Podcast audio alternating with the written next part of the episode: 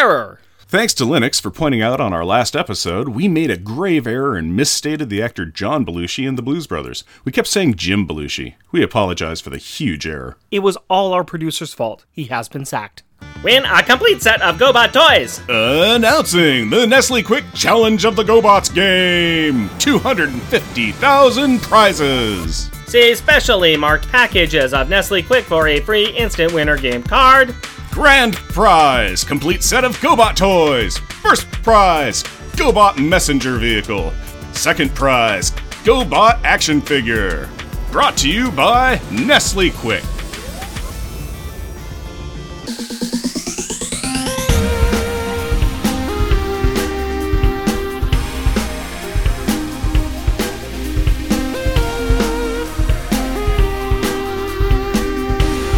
Welcome, dear listener, to 2019 and to our podcast. Jeff and Rick present Unpacking the Power of Power Pack, where we journey through each issue of the most underrated Marvel series of the 80s while drinking beer. analyzing awesome and amazing adolescent adventures and absorbing alcohol. I am Jeff. And I am Rick. Retnad Modnart. Random banter time, buddy. Where you been? What's been going on with you? How are you? Tell me about your life. Well, I'm living life straight through. You're going kind of backwards, I think. But we made it through a year. We have. Mm-hmm. We made it through one whole year.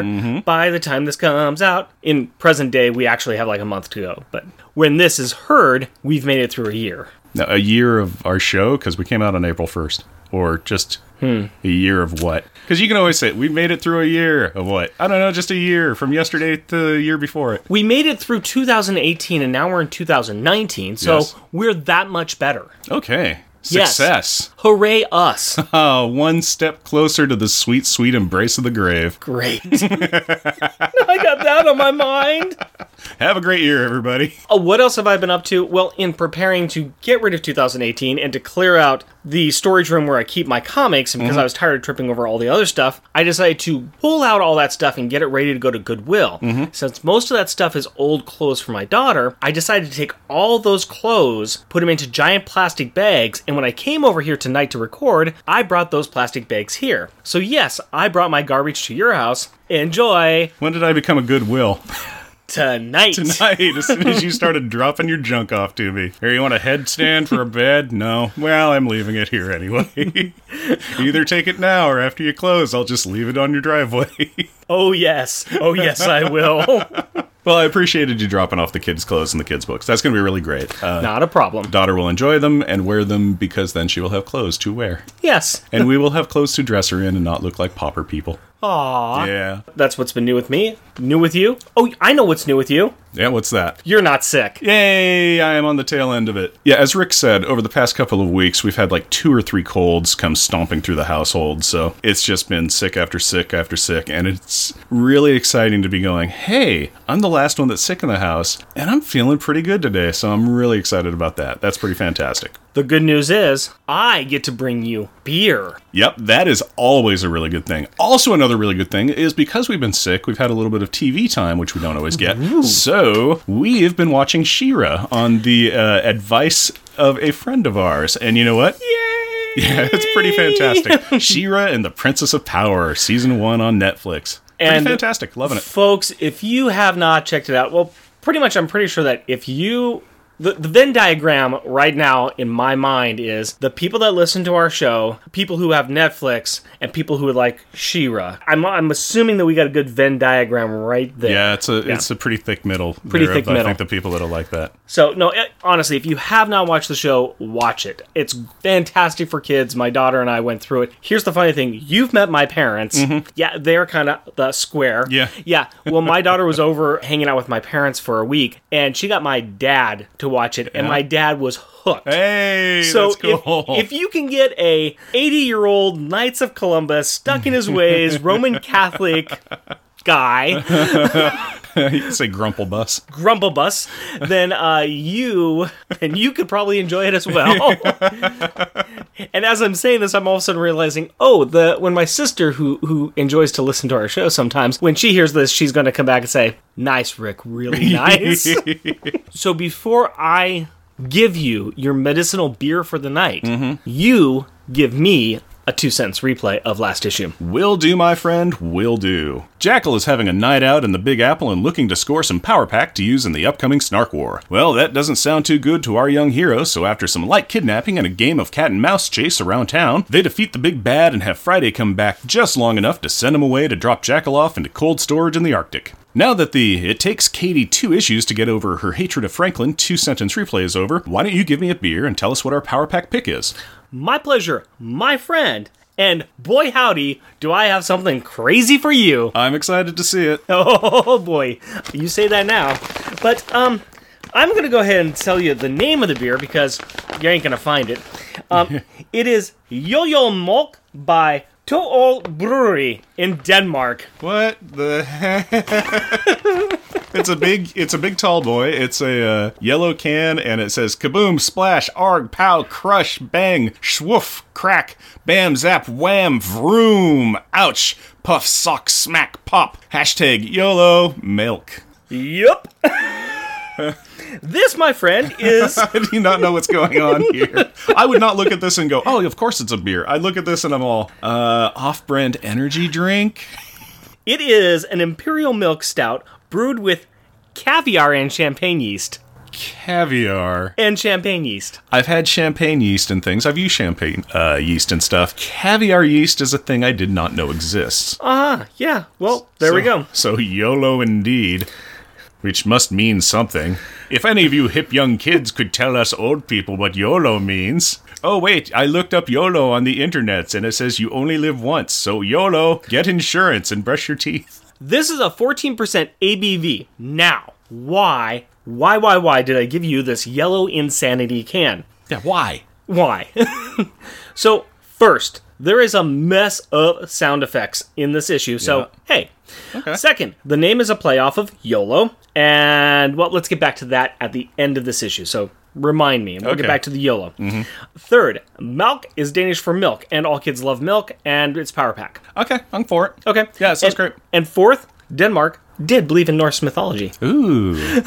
so many tie-ins, it's ridiculous. So much. Let's try this bad boy out. Yeah, let's Hello. crack it open. Hello. Oh, is it going foam? Here's a glass. Thank you. That is dark as oil, too.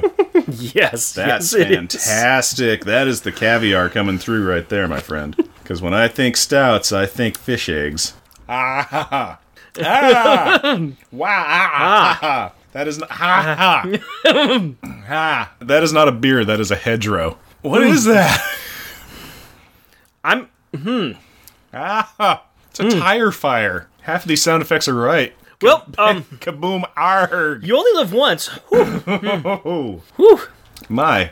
My goodness. Okay, so you can't see through it at all. It makes a giant foamy head on it, and uh, Um, it's a good turpentine flavor. Actually, it's not turpentine. It's just very imperial. And this isn't imperial. You said it's just it's, milk. it's imperial Oh, okay. Yeah, it's um.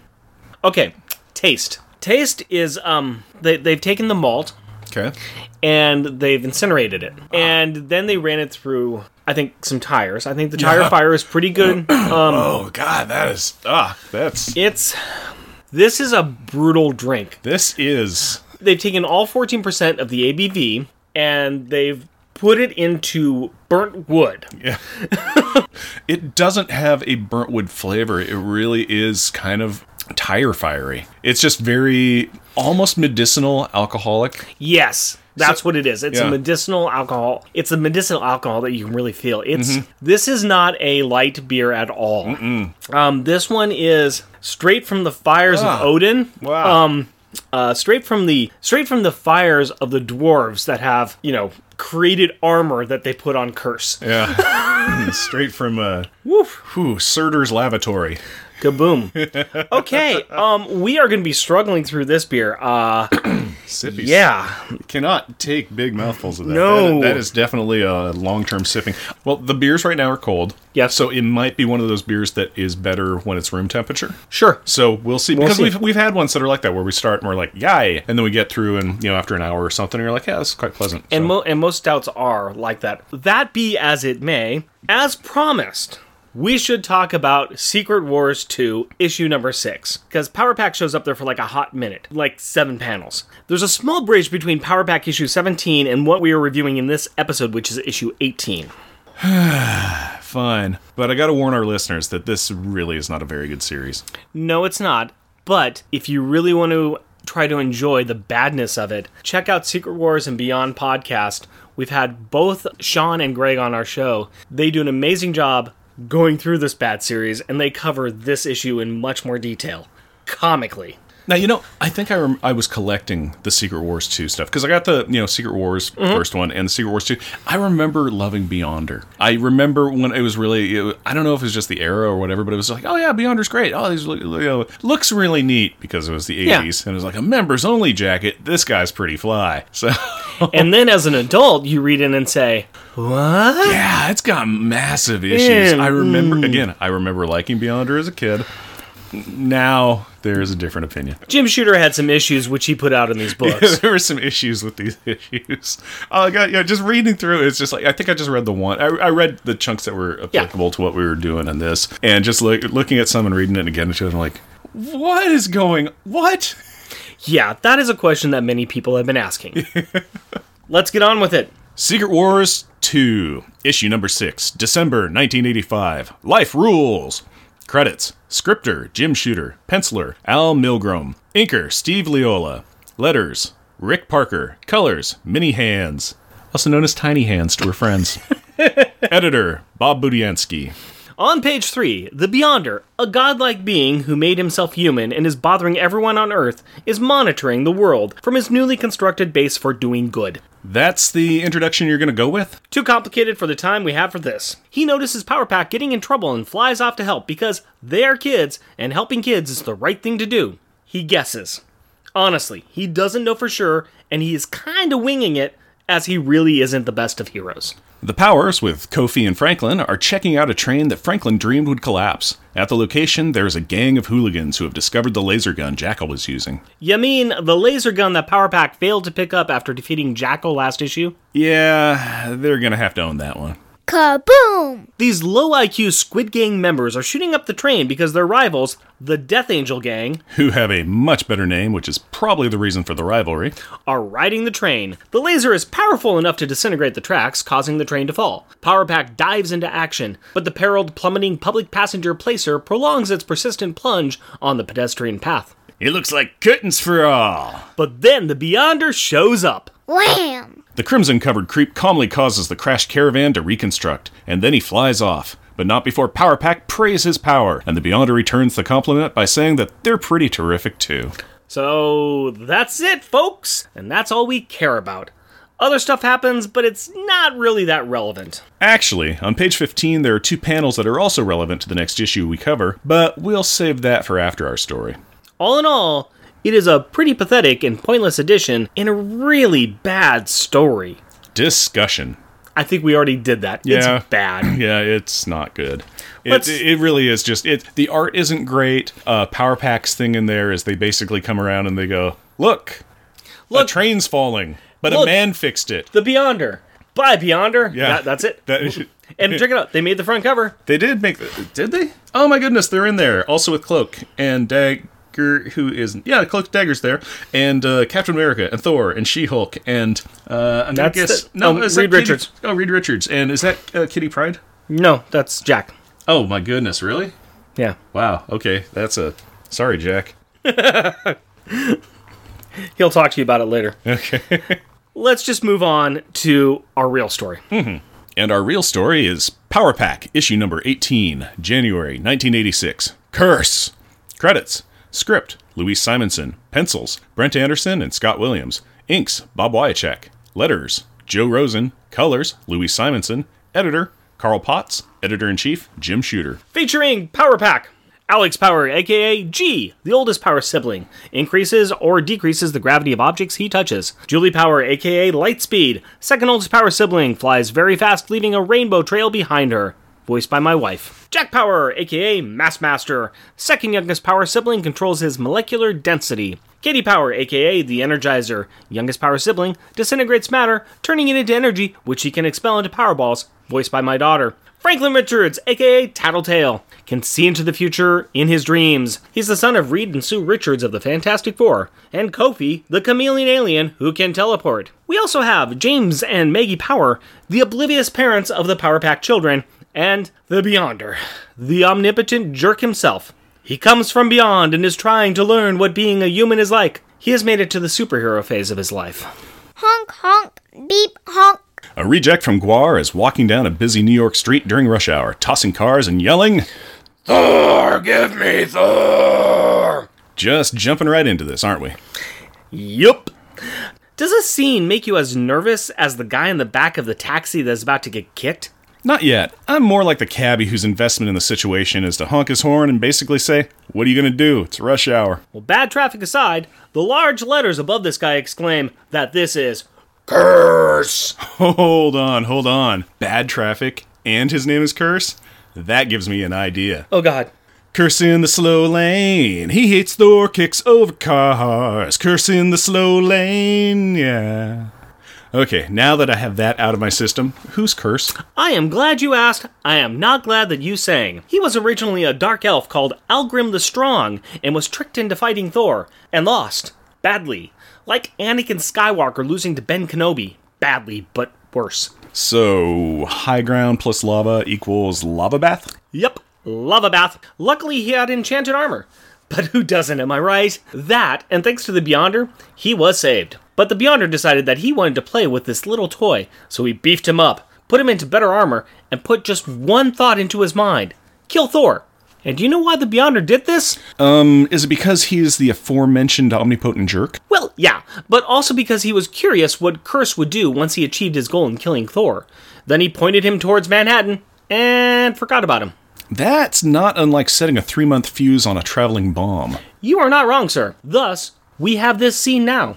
Curse doesn't even recognize his own face. He sees it in a window and goes super aggro, picking up a motorcycle and chucking it at a crowd while his armor continues to grow and mutate. A police officer tries to shoot it because, well, what else is he gonna do? And then weird stuff happens. Understatement of the year. We see the Beyonder in a ghostly image playing with Curse like a marionette and giving some exposition about what's happening. Wait a minute, is this like The Godfather, or are we in a dream sequence? Well, yes to the dream, and also because Mario Puzo didn't write this. You see, it's a Franklin dream, or as he likes to go as now, Frank. So, this is a prophetic dream, and sure enough, the final thing Tattletale sees is him and Power Pack standing in front of this monster. Frank wakes up, realizes this is a special dream, jumps out of his bed, costumes on, and starts to head out the door. And while trying to reach Power Pack, he is caught sneaking out of the Avengers Mansion by Jarvis. Finally! Jarvis must have slipped some kind of alarm on the kid's door. He picks up Master Frank and notices that he is hot with a fever and forces him to go back to bed for the rest of the day. But Jarvis. Butts are for billy goats, Frank. Say, aren't those new pajamas? I don't recall laying them out for you last night.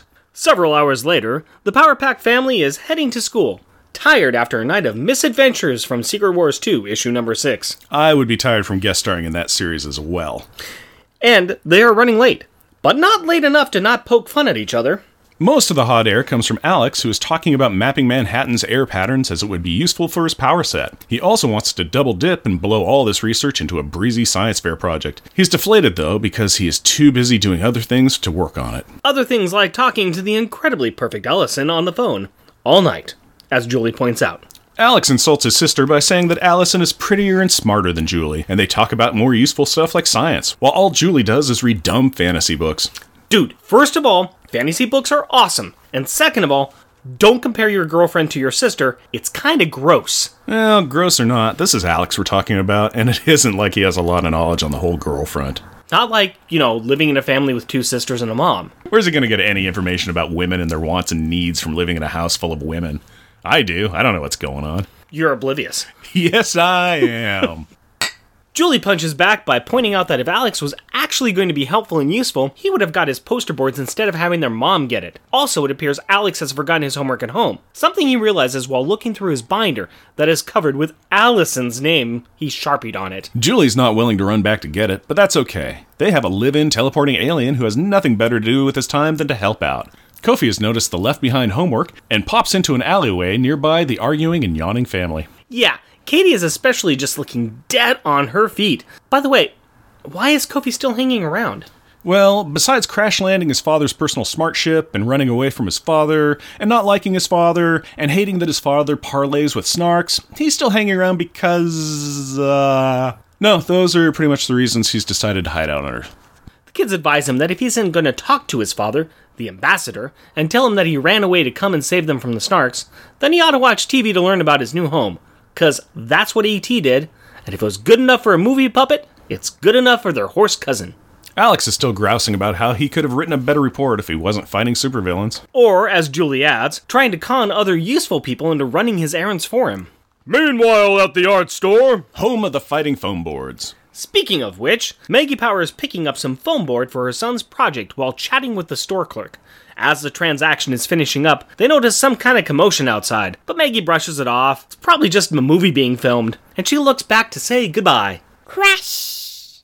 Curse smashes her through a window with a nasty backhand while yelling for Thor. We're gonna pump the brakes here, because this just looks painful. Reading comic books, you see superheroes take punches and get knocked through buildings, but something that is accepted. It is violence, but you know that the hero can take the hit. When you see a monster like Curse, you know he's going to be going up against somebody like Thor or Captain America or even Power Pack. But this scene where he hits Margaret Power, well, Brent Anderson draws two scenes that show you the damage. The first is her flying backwards through the window, head first, her limp body parallel to the ground. The second is her body, face down, passed out and twisted, on the ground, surrounded by broken glass and the poster board she had just purchased. There is some serious weight here, something that carries through this book and the foreseeable future. There are consequences. As the store clerk is kneeling next to her, the Beyonder flies down, looking very mid 80s David Hasselhoff in a matching red jacket slacks combination. Now, the Beyonder has been causing a mess in the Marvel Universe for the last six months, as he has tried to determine what it is to be a human. Currently, he is on a hero kick and wants to help and save people, kinda like in the story we told at the beginning of this episode. And look, here is someone in trouble. The clerk is really shaken up and is having a bit of trouble dealing with this scarlet suited stranger. But he does say that Maggie needs to get to the hospital. Luckily, the Beyonder has insane reality powers, so he materializes a platform beneath her and starts to fly her to the hospital. The clerk yells that she has kids and a husband that works at Columbia. Okay, before we go any further, let's just deconstruct how bad the Beyonder is. This entity can do anything, but it is learning to be a human. In the past, he has shown that he can teleport, manipulate matter, and change humans' DNA. At present, he is pretending to be a superhero. So he swoops down and flies Maggie to the hospital. What he could have done is teleported her there, or snapped his fingers and fixed her as we have seen him do several times in his own series. Or he could have stopped Curse from his murderous rampage down the center of New York. He has had choices, which means that he doesn't care, or he's showing off, or more likely, that he is dumb because he listened to someone say that she needed a hospital, so he took her there as that is what a hero would do instead of healing her like a being of infinite power would do. Whatever the reasons, once again, we will say that the Beyonder is the worst. Meanwhile, at IS 44. Home of the fighting. Whoa, Nelly, we have ourselves a little problem here. What? What's the problem? Well, I made a mistake back in episode 16. I called this school that Alex is going to the Anderson School, which is what these buildings are called now. This used to be JHS 44 O'Shea Middle School, which was closed in 2012 and changed into the Anderson School. Hmm. Okay. Home of the fighting mistakes. Thank you. I appreciate that. And Alex and Julie are still fighting. Hooray! Alex tells Julie that since she is worried about being late, she should drop Katie off at school, as it is her turn anyway. Julie asks Alex if he is grumpy because Allison is standing with another boy that might be her other boyfriend. Don't worry. He's got nothing over you but looks and personality. Wow. We just got done with the Katie Franklin insult fest. Now we get these two? It looks like Jack and Katie are on Julie's side, and it looks like Julie's quips cuts Alex to the quick. If only there was something that could bring the kids back together, like a family. You mean like the Beyonder swooping into the schoolyard to inform the kids that their mom is mortally wounded and in the hospital? Yeah, like that. Ah, wow. Now I feel like a heel. Blame the Beyonder. The kids recognize him from the prior night's adventure. The Beyonder now explains what has occurred and offers to transport the shocked kids on a platform he materializes. He even installed a guardrail for safety. OSHA approved! And begins to take them on a magic carpet ride. Well, you don't know if she'll survive. Why don't you come with me, Power Childs, on a magic platform ride? You don't know that he made curse. Maggie could end up in a hearse. The Beyonder is the worst. Kinda like that. Well, giving them a ride to the hospital is the least he could do. After all, it was his fault that Curse was running amok and ruining lives. He just does not admit to this. Way to go, hero. The only one taking any blame is Alex. He's begging Julie to say that it's his fault. But Alex, it's not. How can you even think it? Good thing Alex responds with an insult. Don't be such a dingbat, Julie. You see, our young leader believes that his other activities, including being a hero and talking to girls, have led to this turn of events. If he had gotten his own poster board, then his mom wouldn't have been there to get hurt. Soon enough, the Beyonder rolls the kids up to the hospital room from the outside, about 10 floors up. With a wave of his hands, he removes the window and creates a ramp for the kids to walk down. The surprised dad watches with open mouthed amazement as this occurs. And then, in a better world, the Beyonder enters the room, snaps his fingers, and heals Maggie's wounds, and the Power Kids go home with their happy parents. The end. Sadly, this is not a better world, and this does not happen because the Beyonder is a self centered jerk.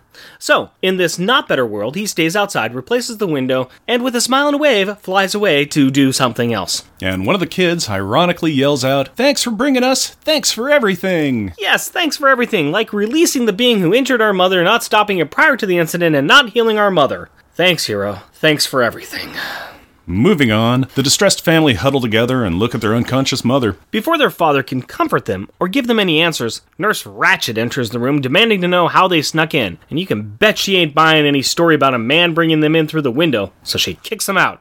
Look, it's okay, Dad. Stay. We've got two feet. As the cantankerous caretaker escorts them out, she comforts these poor children by shaming them on their shenanigans when their mother is at death's door. Wait, did I say she comforts them? I meant that she behaves like a horrific monster to them. We really just hate all the adults in here that do not have the last name of Power. As the kids leave, Alex continues his refrain that this is his fault and that he is going to do something about it, like finding and stopping Curse. Blame. Still stuck in that anger stage, huh, Alex? Yeah, Julie points out that they should not use their powers for revenge. Who's talking about revenge? I am. Shut up, bro. Listen, Julie, we've got to go after him. What if he hurts somebody else? I don't care about anybody else. I just want to get that monster. Revenge! And so out of the elevator, a costume and powered up Power Pack springs, and revenging they will go, revenging they will go. There goes the super team, revenging they will go. Not so fast. Wait, I gotta power up. I disintegrated one of those ashtray things. People shouldn't smoke anyway. Soon.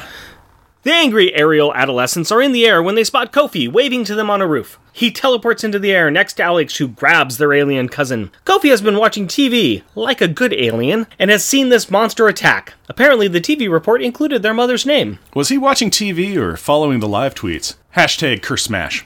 Um, too soon for Twitter, but I like your style. So it must just be a journalist who makes invasive choices on privacy. And for the second time in this series, we have to question the ethics of the comic book land reporters. Be that as it may, Kofi, being the good good boy he is, headed out to join his adoptive family for some simple blood vengeance. Revenge! They quickly spot the rampaging reprobate raging round a construction site screaming, I have come! Thor, I challenge you! So, let's set the scene. We have a huge high rise that is under construction. It is about a 12 story building that has nothing more than steel girders and floors. There's still some workers hanging out on the building because the view is very cool of the action below, even though their bosses tried to call them down. Surrounding the site are New York's finest. They have decided that yelling halt and shooting the fiend is their best course of action. Blam, blam! So far, it is not helping. Curse seems to be working his way through some kind of serious LSD trip. He's not realizing where he is or what he's doing. Actually, he kind of does know what he's doing. He believes that Thor should be here, and he is not wrong. Thor should be here. What do you mean? This is a construction site, not a Viking battleground. At this time in Thor comics, Thor has a secret civilian identity by the name of Sigurd Jarlsson, and he works at the construction site for this guy named Jerry Sapristi. So Curse is tracking his enemy to the place where he has been spending a lot of his time, and explains why everyone is confused. Well, Alex is not confused. He has one thought in his mind as the kids see the monsters for the very first time. Revenge! That's what hurt our mom? Even the cops can't stop him. As we stated above, Curse is in Crazy Town with a capital K. I see you spelled curse, crazy, and capital all with a K in the notes. I am cool like that. No, you're not, so stop it. Curse is yelling a bunch of stuff about being trapped in this accursed armor and how it is Thor's fault, and how this place reeks of his presence. Alex does not care. He directs Katie to blast a hole in the ground behind the monster. Strat. With the hole in place, Jack deploys his go to offensive trick. He insults Curse and calls him dog breath. As you will see, first half right, second half wrong. Watch the amazing shrinking mass master, worthless. Ah! Jackhammered! Slam. And this is strange. As Curse is falling, he hallucinates himself out of his armor and has Thor falling with him in the pit. Yeah, his mind is bent. And his body is trapped as Alex slams a cop car on top of the hole. Crash. Job well done. But as Alex and Julie stand on top of the car, the oldest power daughter has a question. Do you think the car will hold him? Can can he be? dead? I hope so. You saw what he did to Mom. He deserves to. Smash. Again, you seek to bury me in iron. Ugly agony. First, apparently that did not finish off this bad dude. Second, wow, Alex, you want some serious blood. Nope, not just blood, but Revenge. that's not getting old. That smash sound effect destroyed the car and flung Julie and Alex in opposite directions. Julie was caught by a teleporting Kofi. Alex is not so lucky. He tumbles through the air tail over tea kettle until he meets the unforgiving I beam of a structure being built. Clunk. It looks like this is the end of Alex. Curse approaches him, looking to return the pain he was just given. But then, Curse hallucinates again. He sees a small boy holding a drink and calling him brother. This causes him to pause, which gives Katie enough time to blast some of the girders above Curse. Leave my brother alone. Stract. Crash. Clang. Iron, iron of Spain crushes me, as I shall crush the life out of thee. Alex is awake and ready to take on this fire color coded creep. Like a matador teasing a bull, our gravity controlling hero leaps up, barely avoiding the charging curse. Wham. Who takes a face full of iron girder. Alex grabs the villain's back, negates gravity, and pulls him up into the air. You may be mean and dangerous two ton Tessie, but you degravitize as easy as anything else. And after adding a couple of puns, Alec flip throws the mystical monster through every floor in the building. Bummer, it didn't even phase him. Never fear, Lightspeed is here. She has been paying attention to Curse's screaming and has accessed her inner Wikipedia and came up with a thought. She tells Alex that from the book she has read, elves can be destroyed by iron. Alex says this is dumb. I mean, does he look like an elf? Well, he does not look like Orlando Bloom, but it could be Will Ferrell under that mask. Still, Alex does like the idea of dropping the whole building of iron on him. To his credit, he calls her idea brilliant and orders Katie to power up. Katie is hesitant, especially as her and Curse stand looking at each other. But he's just standing there. Darn it, Energizer! That thing tried to kill our mom! Don't you care? Go on! Collapse the building! Bury it! Revenge. Strack. Stract. Stract. Stract. And with four well aimed power balls on load bearing girders, the building starts to collapse, all while Alex is cheering it on. Hooray! With three construction workers still on the roof.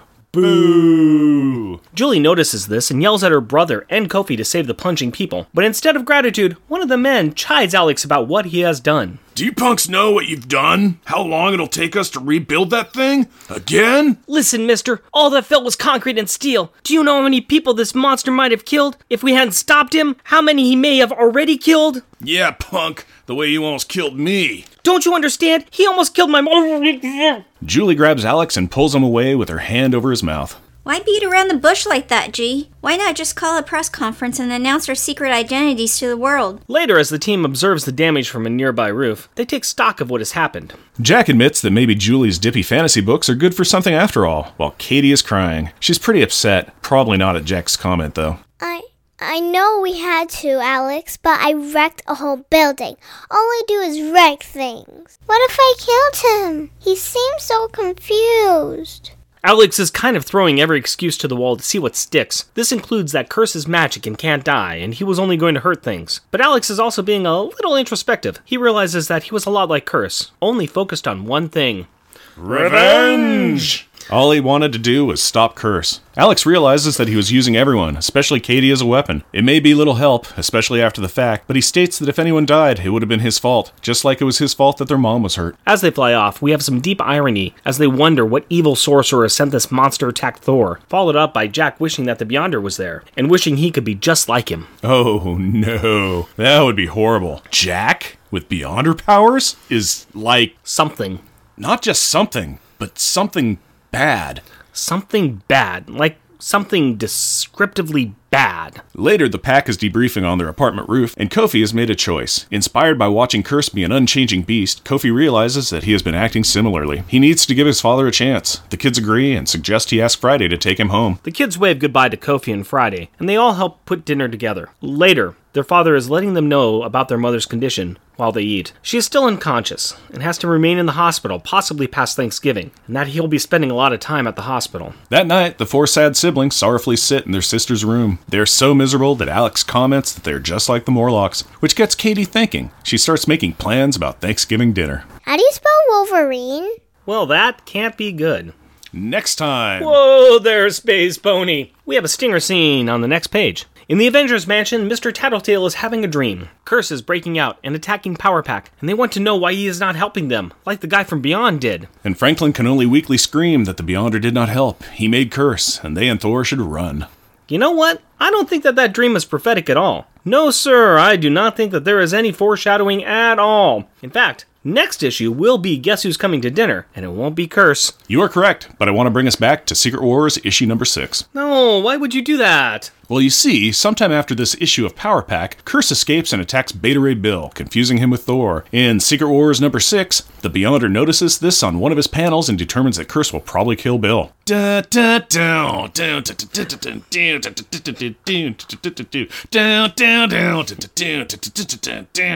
Who's going to play the bride? The Beyonder admits that he should save Bill since he was the one who reanimated Curse as entertainment, but he can't decide what to do. Then he gets distracted by a visit from Captain America and Mr. Fantastic, and forgets about the whole situation.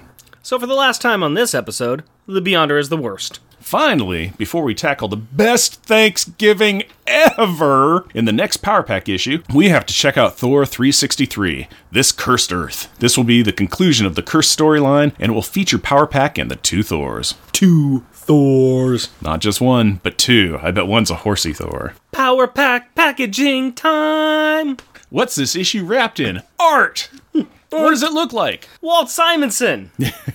Is it a Walt Simonson cover? Yes, it is. Oh, hey, check that out. You realize that? That's a Walt Simonson, maybe. I did not know that. Right there. Yes, yes, yes. Walt Simonson uh, was kind enough to do this art, considering it kind of is his character of Curse. So we got Walt Simonson doing this cover, and we have all four Power Kids making an appearance. They are in an action fight pose against Curse. So you have Curse taking up the majority of the cover. He's looming. He's looming. You have Alex, who is being cradled under one arm, kind of like a football. Yep, it's a football football That's what I was going to describe it as. and Curse's own hand is out too. Uh, you have a tiny Jack kind of like doing a. He must have missed his jackhammer on this shot.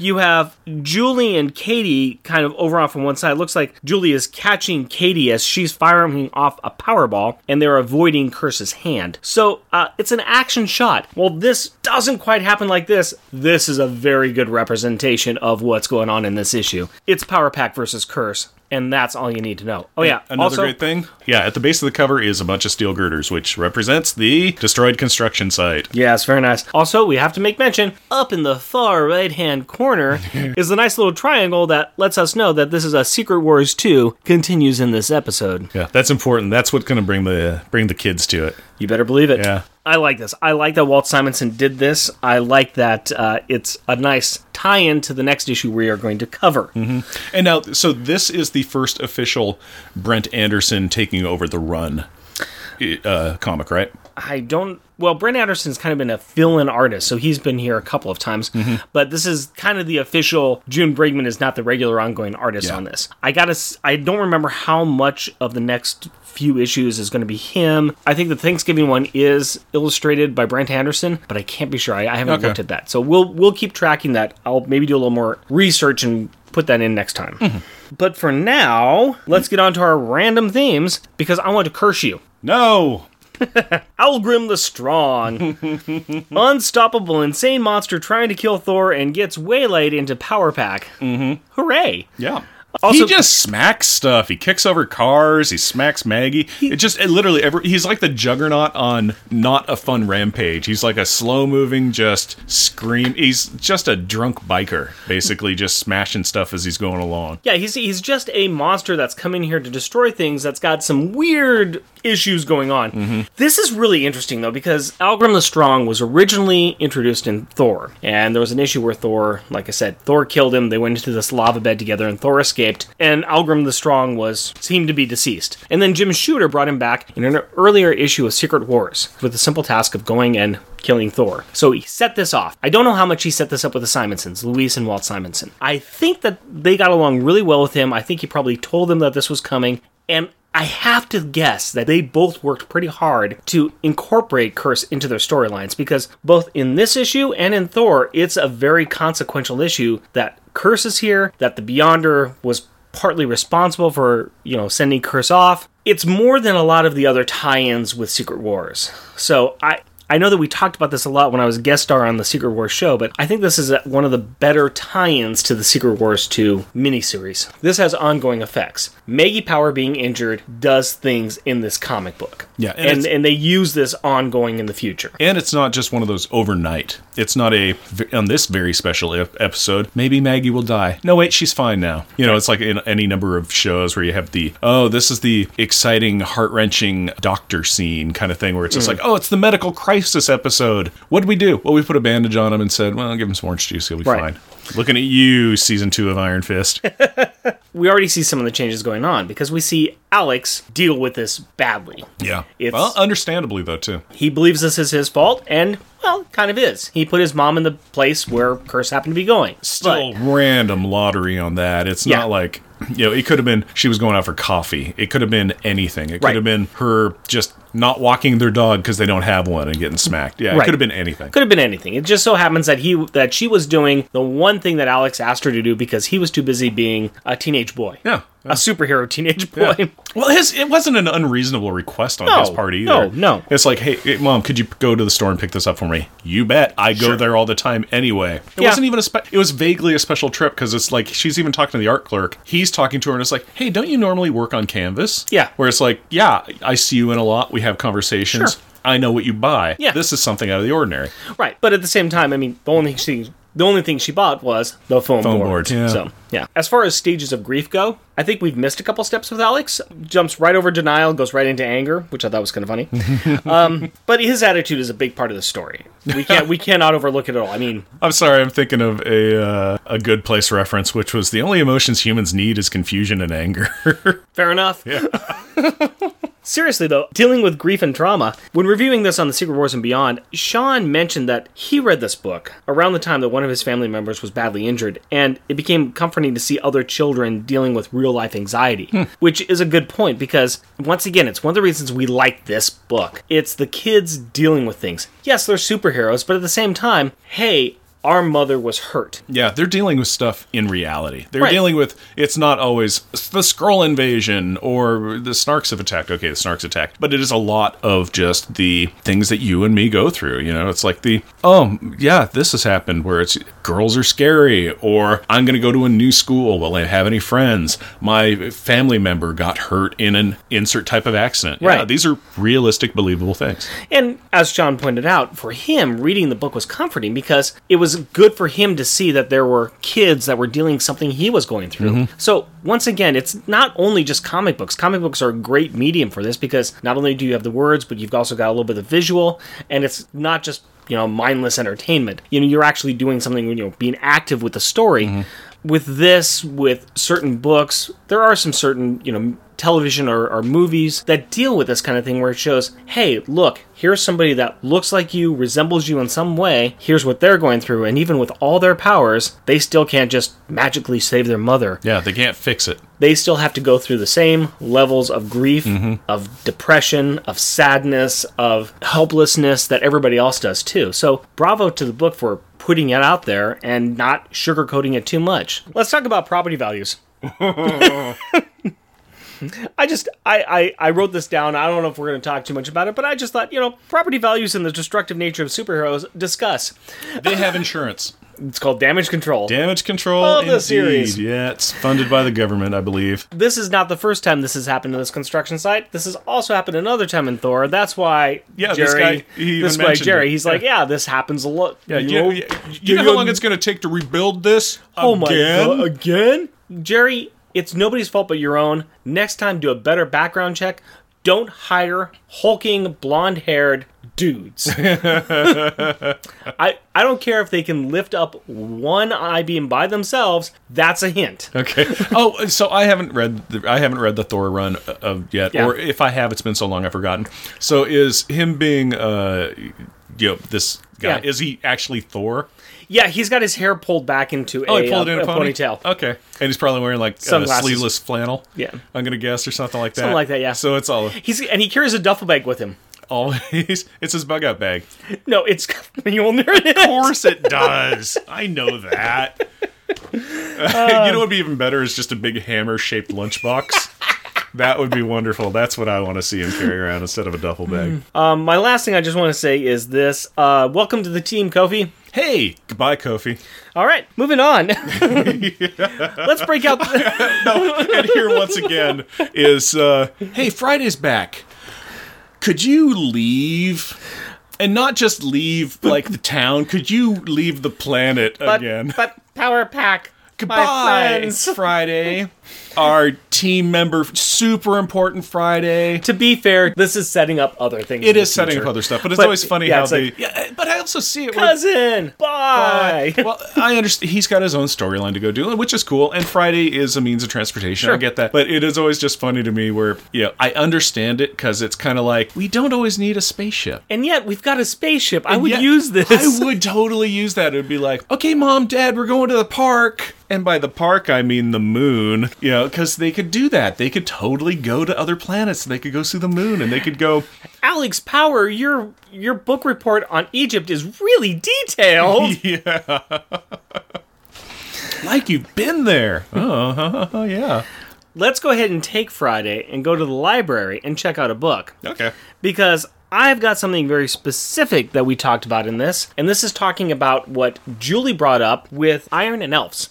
Julie mentions that from her reading and from what she remembers of her books, cold iron can hurt fairies and hurt elves. Where did this come from? Well, this comes very specifically from Rudyard Kipling's poem Cold Iron, found in a 1910 collection of stories, Rewards and Fairies. And this used the term poetically to mean weapon. Rewards and Fairies is a collection of a whole bunch of short stories. But the first one, that kind of is bookended by the Cold Iron poem, is a story about Puck and two kids named Una and Dan, and they're kind of performing a scene from A Midsummer's Night's Dream. They accidentally summon Puck into a fairy near their Sussex home, and as the story of Cold Iron goes, as told by Puck, a smith has fashioned something out of cold iron and has thrown it. Well, this smith was none other than the mighty Thor, and he, the reason he did it was because, well, of course, it was Thor's day.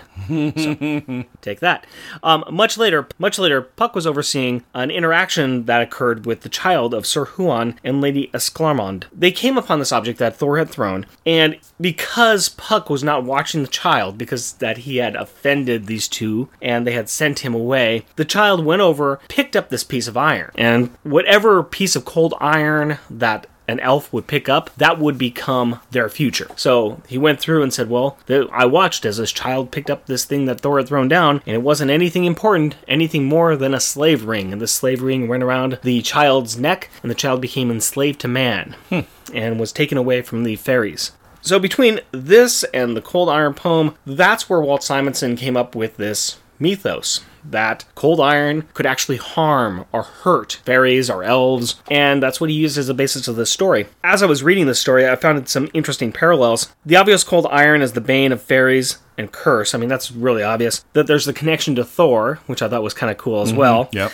And also, curse being enslaved and manipulated by the Beyonder is very similar to what happened to this child. Yeah. This fairy child. So I found it very, very interesting, and it was really kind of cool to read up some Rudyard Kipling. Really, really, really neat. Yeah. But in my readings, I didn't find anything about science, so I'm just having to leave that to you. Okay, I didn't find anything about it either. But you know who did? Who did? two people in the letters page. So I'm going to take it easy this week, and uh, I'm just going to read uh, some stuff from the letters page because it actually does pertain. In one of the letters from Sean uh, from Tampa, Florida, he says, "Dear Power People." Can Jack go cloudy in just one part of his body, like his arm? Which is a great question. And Carl Potts' response to this is Not yet, Sean, but with proper training, he might be able to. And where will he get that training? How does the chameleon homeworld sound? If the kids make it through the upcoming Snark Wars, that is. Dun dun dun. So that's cool. So that answers a uh, Jack Cloud question. Yes, it does. Can he become like a Cloud Tar? You know, a Cumulatar.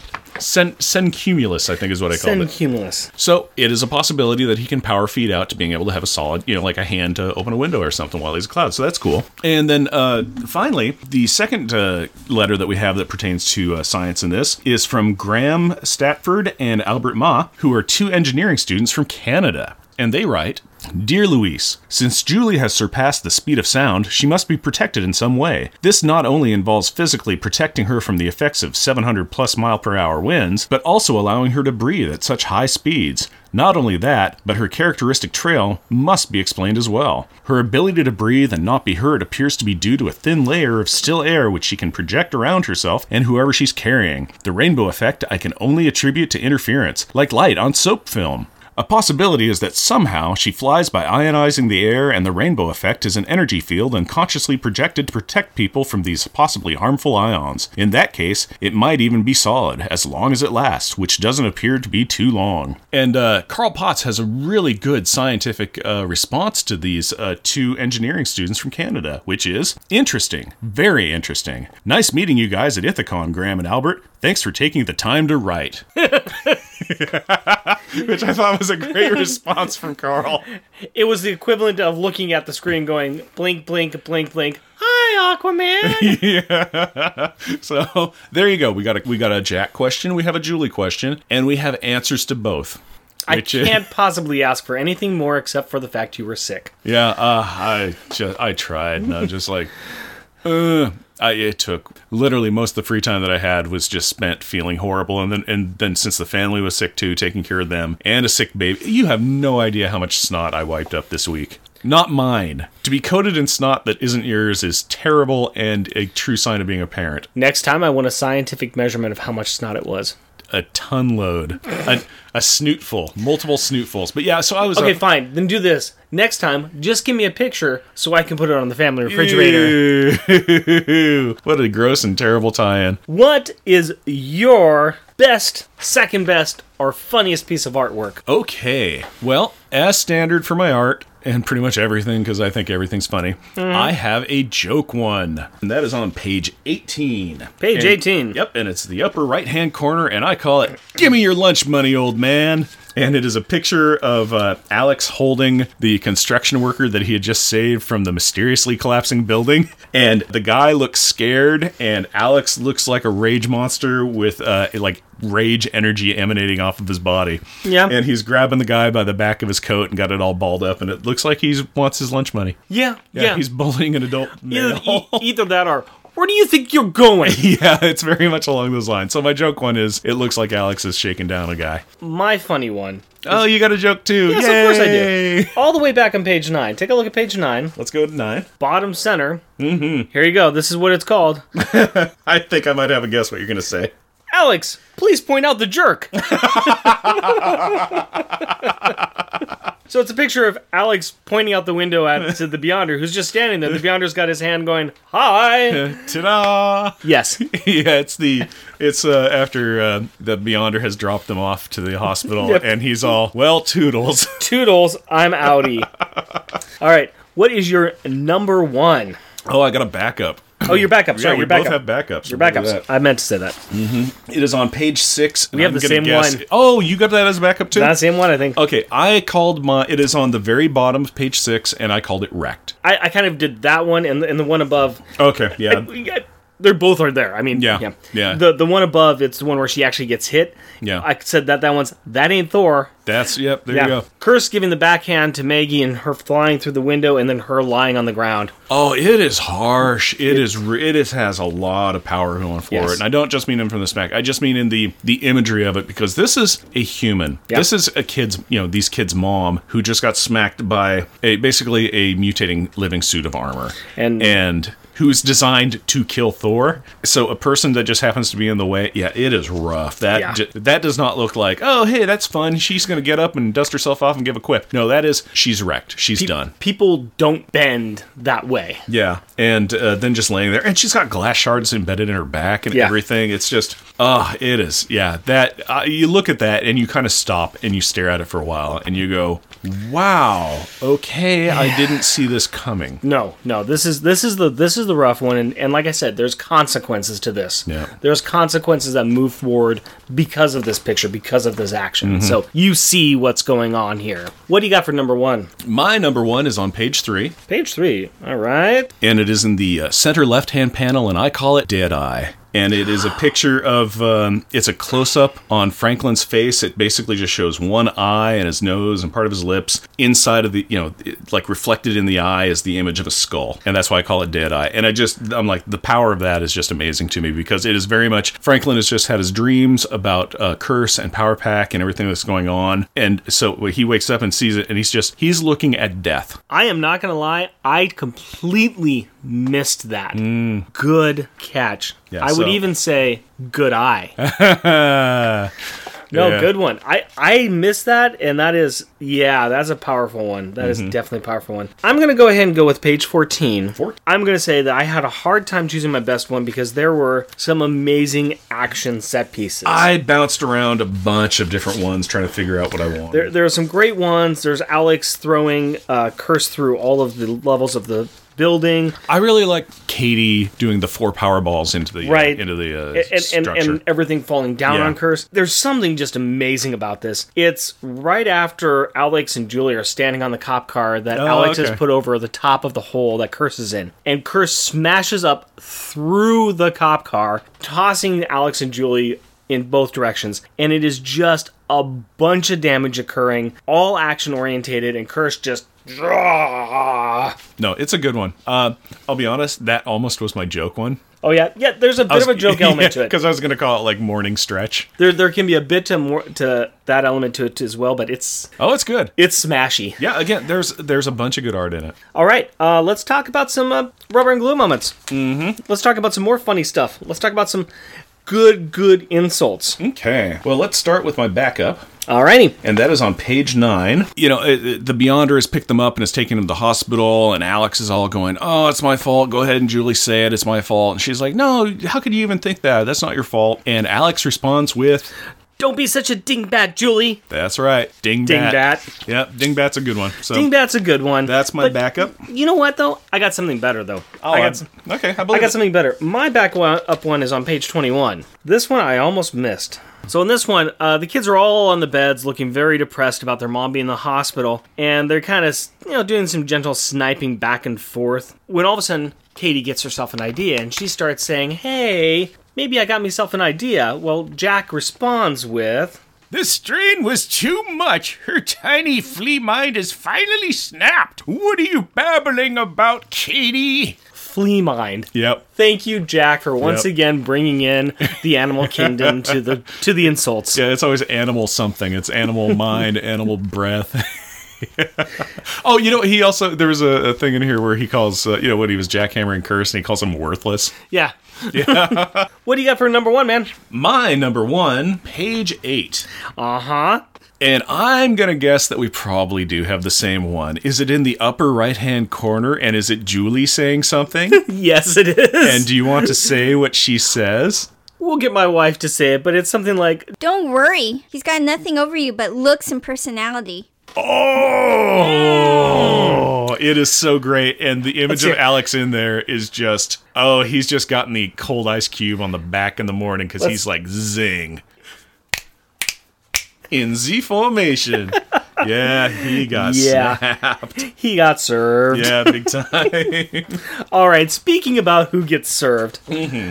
Who is who gets the star? Who gets the detention? Who's the best and who's the worst? okay, well, let's talk about the worst. Probably going to be on the same page. Alex. Alex. Alex. Yeah. Yeah. What? Let's do it again. Revenge! it was all about revenge. It was also all about, like, he's ragging on Julie a bunch and just continually telling her how better uh, Allison is than her. Yeah. And then he forgets his homework and he's like, hey, go home and go get it. And she's like, no, I'm going to be late. Because these kids perpetually go to school with zero seconds on the timer to Well, get there. They're up all night saving the world. What do you expect from a man? Yeah, I know, but it was still just like go you know, go back and grab my homework, and she's like, no, then I'll be late. And he's like, you can fly at the speed of sound. Go get my schoolwork, little girl. Sure, he learned something at the end. Great. Yeah. That was after he was horrible the entire Yeah, time. basically. And so I'm not giving him any credit. Mm-hmm. So, Alex, go sit in the corner. Yeah, you get your bad detention time. Let's talk about who gets the star. Okay, as just he's not getting my star, but he was my hero Okay? in this uh, issue was Jack, and that was simply due to uh, him trying to like like just go. Yeah, we can go after Curse. We can go stomp the heck out of him. Revenge! revenge. And he's just like, whoa, who's talking about revenge? We need to go be heroes. This guy could totally do something other people. And if we happen to drop a building on him, I mean, who's to say that could happen? So Jack was totally my hero in that stage, but not enough for him to be the best kid. Who's the best kid? Kofi. Okay. If we're- Interest- if we're- 'cause we're count- we're counting Kofi. We're counting Kofi and we're counting Franklin now. Yeah. So in my opinion, Kofi was the best kid. because Kofi brought the homework, Brought the homework. came up to help them when he saw the uh, TV show, Revenge. uh, helped save people on the building as they were Yep. falling, and came to his own moral decision that he should go back and actually talk to his dad. yes. That is completely fair. I Mm-hmm. can I can see the road you are laying down, my friend. I'm going to go with Julie, Yeah. but I completely go Yeah. with yours. I completely go with yours. It was just it, it- Kofi was so much like It's a good choice. secondary background, just kind of like oh, and he's there and But stuff's no, going no, on. you- but it was just like everything he's doing is morally weighted. You make That a is compelling- amazing. So I was just like, you make a compelling argument Yeah. though. You you do. I, okay, I, but why Julie? I went with Julie because I did like her sniping with Alex. I can excuse her sniping and not Alex's because they're all tired. Yeah. we get that. Oh, but, yeah. But she's making the right choice, the right points. She's like, "Hey, you made choices. You made bad choices. You're picking on me. I'm giving it back to Yeah. you." She's giving it back pretty hard, and she's also the one like, you know, no, I'm not going to keep blaming you, Alex. I'm not going to blame you that this is your fault. Our mom's hurt. Yeah. Let's just go be with her. She was the one who came up with the. He says he's an elf. He's yelling that this iron hurts him. From my knowledge of reading, Mm-hmm. Yeah, no, which is good. I, I'm going to use my fantasy reading to deal with this fantasy monster, and oh my gosh, I'm right. Mm-hmm. Yeah. So, and, and she never bragged about it either. No, she no, just she said- was great. She was Julie. yeah. It wasn't going to be Jack, even though he was my hero. No. Uh, if it wasn't going to be Kofi, it would have been Julie. for Yeah, uh, Katie. Katie was a weapon. Katie is. Katie was what- used. She even talks about that at the end, where she's just like, "I know we had to do this, but Yeah, I destroyed a building. All I do is break things." She's Right. realizing she's Hawkeye, man. She's you know a living weapon. She's my life is a weapon. and on that on that bombshell for all of our fans of Top Gear, G-Force. We have zero, which you can find zero G's, which you can find in space, where Kofi is now because he left the planet with Friday. Uh, that gives us a continually dropping G average of 1.5, and the G total is uh, 27, which is two and a half times airplane, and you know the one and a half is again uh, Bugatti race car going from zero to 100 kilometers in four seconds. A lot of zero G's. People say G a lot, but it isn't been Alex really all that often, which is really weird because that was his thing.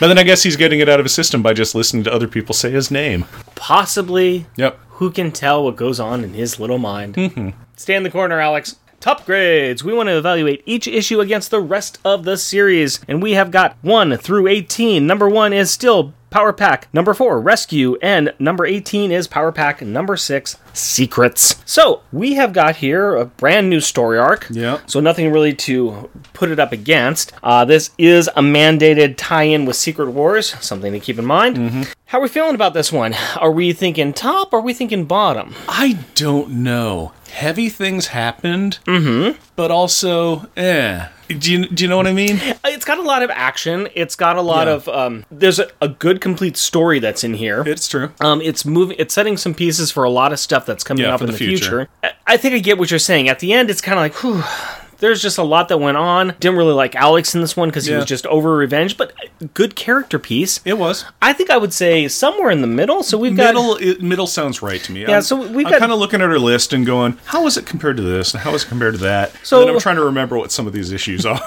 That's what we're gonna do. So right in the middle, we got Fishtail, Mm-hmm. which is the first one of the Snake uh, Eyes. Snake Eyes Yeah. hunt, which is a good issue. Mm-hmm. So I guess we need to say is is this better than than the Snake Eyes hunt? Hmm. Hmm. Which is interesting because that is another Brent Anderson issue. yeah, that is that is some of his art. Mm-hmm. Uh, I think it is uh, not as good as Fishtail and Sea Hunt.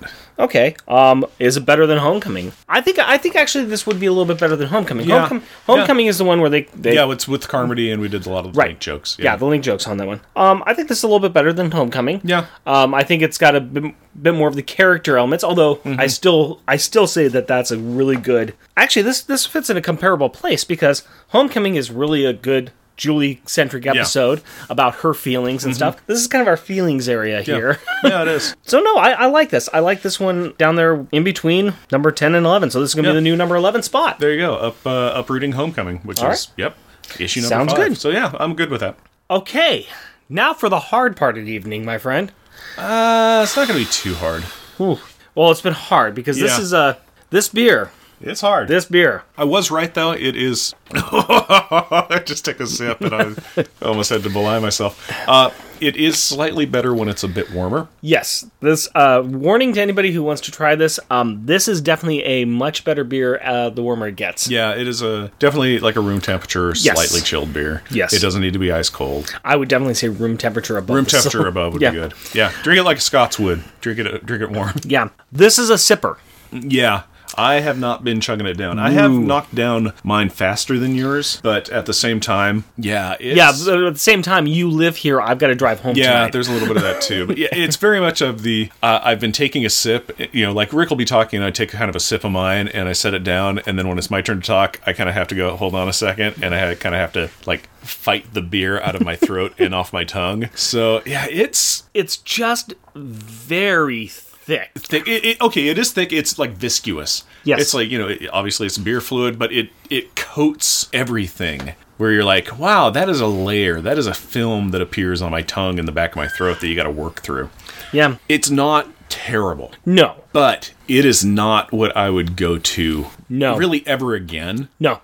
I would drink it if somebody was like, "Here you go, have a uh, have a kaboom, kaboom splash arg." I'd be like, "Oh, I've had that before," and they're like, "What'd you think?" And I'll be like, "Yeah, I'll drink it," but I would not go out of my way to go get this again. No, no, no. I'm gonna say this is about a two. Okay. Um, and I feel bad about that because Yeah. th- there's some good that's in here, but at the same time, if I have to have, if it's a chore for me to drink a beer, Mm-hmm. I have to take that into account. It, yeah, there really is that. Let's sip it again. I go at two five. Yeah. Yeah. So two powerballs for me, two and a half, and and Yeah. we like our imperial stouts, Oh. but mm, Well, I, again, I Imperials for me are really hit or miss because I've had most of them really tend to go into that kind of whiskey barrel thing where I'm Yeah. like, that's too much. This really hits into past the whiskey barrel and just goes into like medicinal alcohol. yes, So that's the problem with it. Uh, I've had some imperial stouts where it's like, oh, it's an imperial stout. How delightful.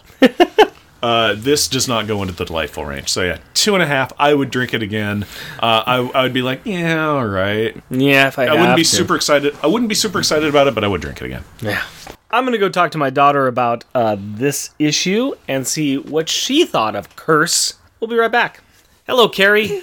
Hello, Daddy. How are you doing today? Good. Fantastic. We have a new issue of Power Pack. Yeah, we do. All right, let's talk about it a bit. Can you tell me your first impressions of this issue? The first part was kind of interesting.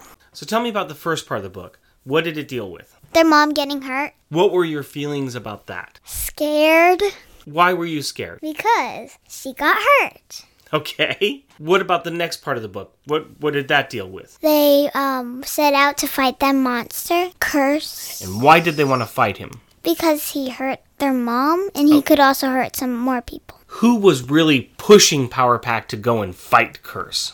Alex. Yeah. Tell me about Alex this issue. Well, he just cared about his mom, about her getting hurt. That just didn't make any sense because other people could get hurt, but he didn't care about that. Well, yeah, he does care more about his mom than other people. That that does make sense. I mean, you care about the people that you know. Doesn't mean he doesn't care about other people, but he just really cares about his mother, right? Yeah. What do you think about the book in in uh, total? Did you like it? Did you was it a little too scary? Was it- Kind of interesting, you know? That's how I would describe it. you describe everything as interesting, so you're gonna have to explain that a little bit more. Why was it interesting? Can we mention the part with Franklin? Sure. There's a skeleton where he that he sees. Ah, so you noticed something that Jeff noticed as well. That when he woke up, there was a little skeleton in his eye. Yeah, you noticed that too, didn't you? I wonder who he is. I think that the skeleton is just a representation that Franklin might have seen something or dreamt that somebody is going to get hurt or is mm-hmm. going to die. Oh, so it's like a symbol? Yeah, but it was a good job that you noticed that. I like that. What were your favorite parts of this book? Well, when he remembered those elves? Oh, when you mean when Julie remembered the elves? No, that one guy. When Curse remembered? Yeah. Oh, so you really like the part where Curse was hallucinating that he was remembering parts of his past? Yeah, Yeah? Mm-hmm. Why did you like those parts? Because it made it felt like mysterious. Okay, I can see that. What did you think of the artwork in the book? What do you think of this cover? The scene doesn't really exactly happen. It's good. What do you think of Curse as a bad guy? Do you think he's really powerful and really scary? No, I think he's kind of he's really mysterious. His lives are like full of mysterious things, you know? Do you think maybe it's a little sad? Yeah, sad life. Well, yeah, because the Beyonder is forcing him to do this, isn't it? Yeah. And that's a little sad, isn't it? Mm-hmm. You don't want to be forced to do something you don't want to do. Mm-mm. You know, kind of like when your mom and dad force you to clean your room or do your homework. You don't like that, do you? I like doing my homework. It makes and um I like that one part where you had to like wait. Didn't we just get off track? Well, no. I'm I'm actually surprised that you say you like your homework because I seem I kind of like those um those square parts of that homework. That well, one. I'm amazed that you say that because it seems to me like I'm always forcing you to do your homework. okay. Yes, I am. Yeah. right. All right, back to this then. All in all, you like this book though? Yeah. Are you ready for the next book? The next book is going to be a Thor comic book where Power Pack and Thor fight Curse. Oh. That's all I've got for you, unless you have anything else you want to mention. Nope. Thank you very much, Carrie. You're welcome. And we're back. Yes, we are. What do we do here? We shout out. Okay, cool. I can do that. We like I can to- do that with my like my daughter does, which is simply ah, We like to recognize those listeners that take the time to write in or leave us a review. So, our Twitter thanks. reluctantly back to Mao. Tim Price, Alexander, Warlock Thanos podcast, Let's Talk Power Pack, Cash Flag, Jeremy Daw, Radioactive Dog Welder, Fractal, Secret Wars and Beyond. Cool Down Now's husband is back. Coffee and Comics, Craig McNichol, Limax7. And Craig McNichol wants to see a team up of Hildy, who is Volstagg's daughter, and Katie. You ain't the only one. Oh, that would be amazing. I would love to see that. On Facebook, thanks. Chuck Gears, Hoover Jeremiah, Scott Sutton, Al Sedano, Keith Baker, Jeff Polier, Thomas Foddy. Kyle Sinelli wanted to point out that this was his first Power Pack book, and it made an impression on him. This was also his introduction to the Warriors 3. And Patreon updates and thanks. We want to give some special thanks to our Patreons by highlighting their contributions. Dougal, thank you. Delightfully diligent and dangerous Dougal. Matthew L., thank you. Many massive muscled Matthew. Brian, thank you. Best bananas to Beefy Brian. Bananas to Beefy Brian? That may have been written in the middle of the night. Recognition. A good chunk of our information on this and the next episode come from Miles Stokes and Elizabeth Alley. Thor, the Lightning and the Storm podcast. Specifically, episode number 8 of Frogs and Men. We have referenced this show before and we will mention it again in the future. This is a must listen. Jeff and Rick Present is a bi weekly self produced podcast recorded in front of a semi live audience right here in Portland, Oregon. If you would like to interact with us through the magic of the internet, you can do so through Twitter at Jeff and Rick Present, our Facebook page, Jeff and Rick Present, our email address, Jeff and Rick Present all one word, at gmail.com, or at our website, jeffandrickpresent.wordpress.com. And if you would like to help support our show, we are on Patreon. You can find us at patreon.com, Jeff and Rick Present, all one word. And we have started to produce our patrons only episodes featuring the 2005 miniseries, or I should say, the miniseries starting in 2005 of Power Pack. So if you'd like to hear about that alternate universe, become a donor, and it's yours. They're kind of fun episodes. I'm not trying to sugarcoat it, but they are actually fun. Please rate and review us on iTunes, Stitcher, tell your friends about us, or share your love with us on social media. And as always, we want to thank the wonderful women in our life My wife Cindy and our daughter Carrie. my fiance Hillary and our daughter Aurora. We love, you. Until next time, Costumes off. Our theme music is 80s Action. Also featured in this episode is Crunk Knight. All music is by Kevin MacLeod at Incompetech.com and is licensed under Creative Commons by Attribution 3.0 license. Do-do-do, do-do-do, do-do-do, credit song. Rick says some stuff, and then we come in with jokes. This might be one of them. It's an outtake. Doot doot. Welcome, dear listener, to 2019 and to our podcast, or as we like to say in this place, 201 9. It's an actual year. First place, go buy toys. Last place, go buy toys. we just want to get rid of these things. Now, now, now. Watch them transform. For example, this one's a car. Stand it up. Now it's a robot. The good news is, I get to bring you beer. That's also a good for thing. You want to try that again? Yes. All right. and use real words. Okay. Like a real human boy. It looks like curtains for all. oh, come on. Give it a gangster rap. It looks like curtains for all. Before their father can comfort them or give them any answers, Nur- here's the thing about Nurse Ratched. I thought of that joke, and then I'm like, well, I'm going to be putting a Nurse Ratched joke in here. And then I got to this, and I'm like, oh, Rick, Rick. you adorable so and so you. I love your thought process. It's my thought process. So I was very excited to see that. So I'm like, I don't got to do nothing there. Perfect. I see you spelled curse, crazy, and capital. Capital? Capital. Capital One. Get Capital. One. I have Capital One. They What's charge 100% interest every day. What's in your Yerber wallet?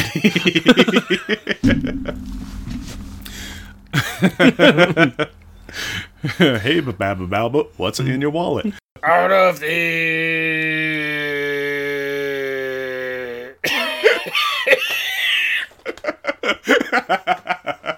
That's an I just saw spots. Wham! Before you go, go, get out of the way before you go, go. Read Alex's lines and the workers reply. I got lazy. Brought to you by Nestle Quik. Drink your Ovaltine.